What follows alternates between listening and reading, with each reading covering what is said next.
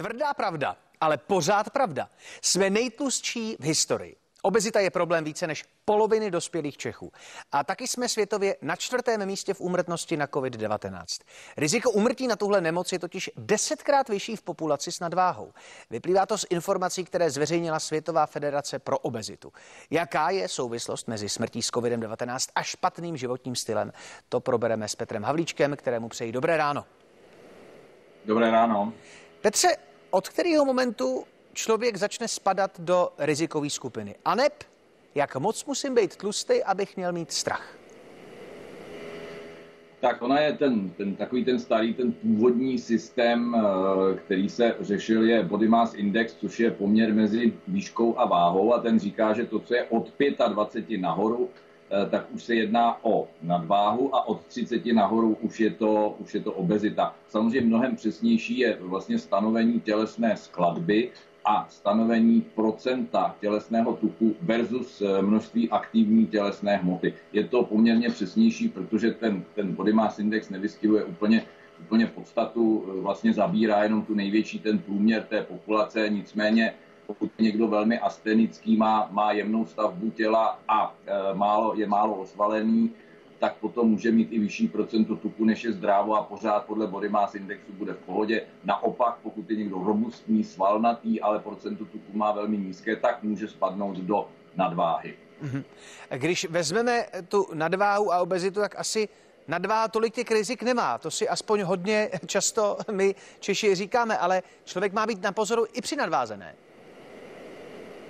Ano, je to v podstatě o tom, že my pořád bereme, bereme ten tělesný tuk nebo to nadbytečné množství tělesného tuku jako něco, co nás možná jaksi opticky nebo psychicky devastuje, ale nevnímáme to, že vlastně ta tuková tkáň, především útrobní tuk, to je vlastně to, co máme v oblasti břicha, je metabolicky velmi aktivní hmotou.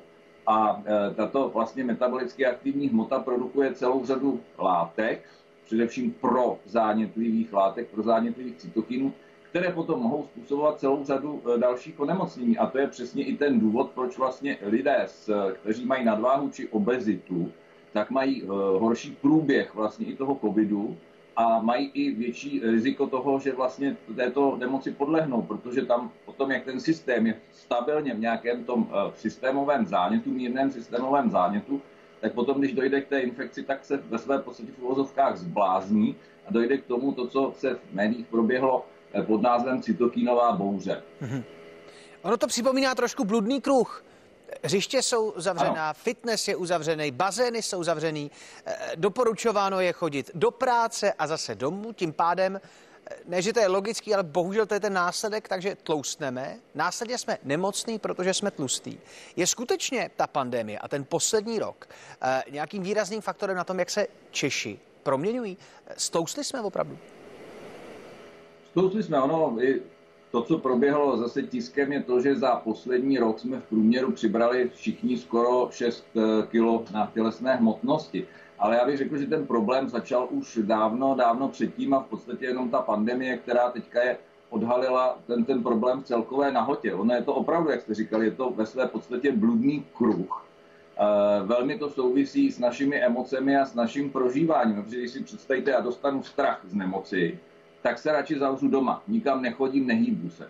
Protože mám i strach někam chodit, tak si potřebuji vytvořit zásoby, zásoby jídel, které nejsou úplně jaksi kvalitní a zajídám. Ty emoce, které se mi potom objevuje, ten strach velmi často zajídám. Takže ten kruh se ve své podstatě uzavře a ten člověk, pokud ho jednou se nerozhodne, že s tím něco udělá a že s tím začne dělat něco pro sebe a ne ze strachu, tak se z toho velmi, velmi špatně vyskakuje ven. Hmm. Když to tak vezmu, tak vzhledem k těm rizikům, a to je názorová věc, měli by obézní lidé být očkováni přednostně, tak jak to navrhuje Světová federace pro obezitu? A hlavně, co by to vzbudilo v populaci? To je přesně to, co mě na té zprávě jaksi zarazilo taky. Má to v podstatě dvě roviny. Jedna ta rovina je vlastně solidarita, že tito lidé jsou, jsou rizikoví daleko více než všichni ostatní. To znamená, asi by si z toho prvního pohledu tu přednostní péči zasloužili.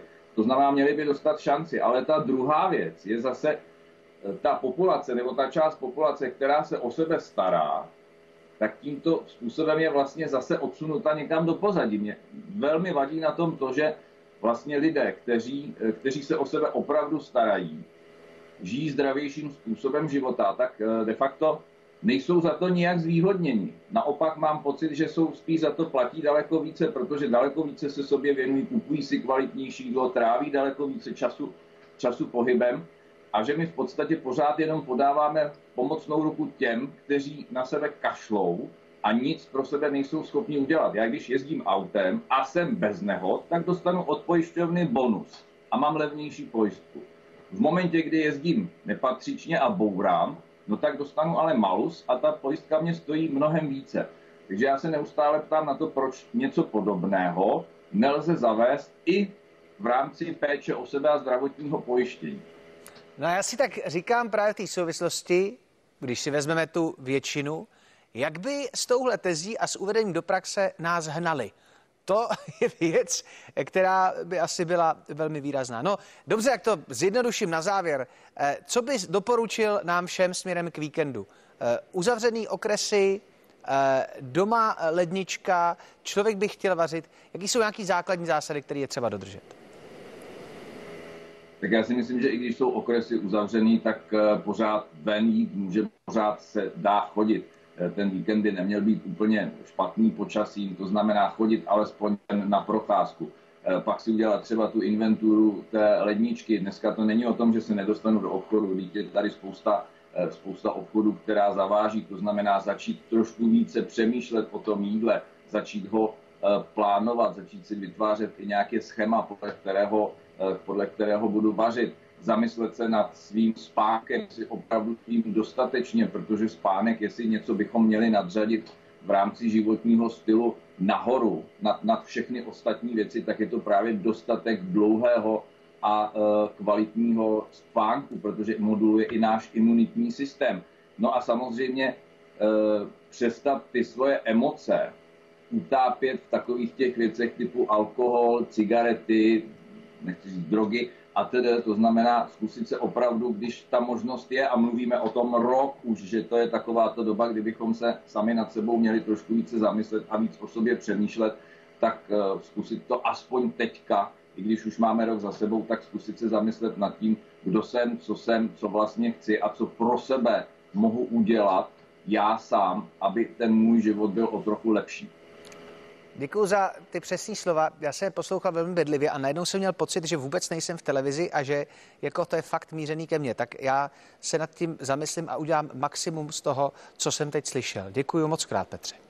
Já bych jednu, jednu no. věc nakonec dovolení. Mně se dostala do ruky krásná studie, která říká, že spousta věcí je o štěstí, včetně našeho stravování. A pokud je člověk sám vnitřně šťastný, tak je prokázáno, že i svému stravování věnuje podstatně více pozornosti, i sám sobě věnuje více pozornosti a prostě jí lépe a hýbe se více než člověk, který šťastný není. Takže buďme šťastní, to říká Petr Havlíček. Přeju hezký víkend. Já vám taky a děkuji za pozvání. Naschledanou.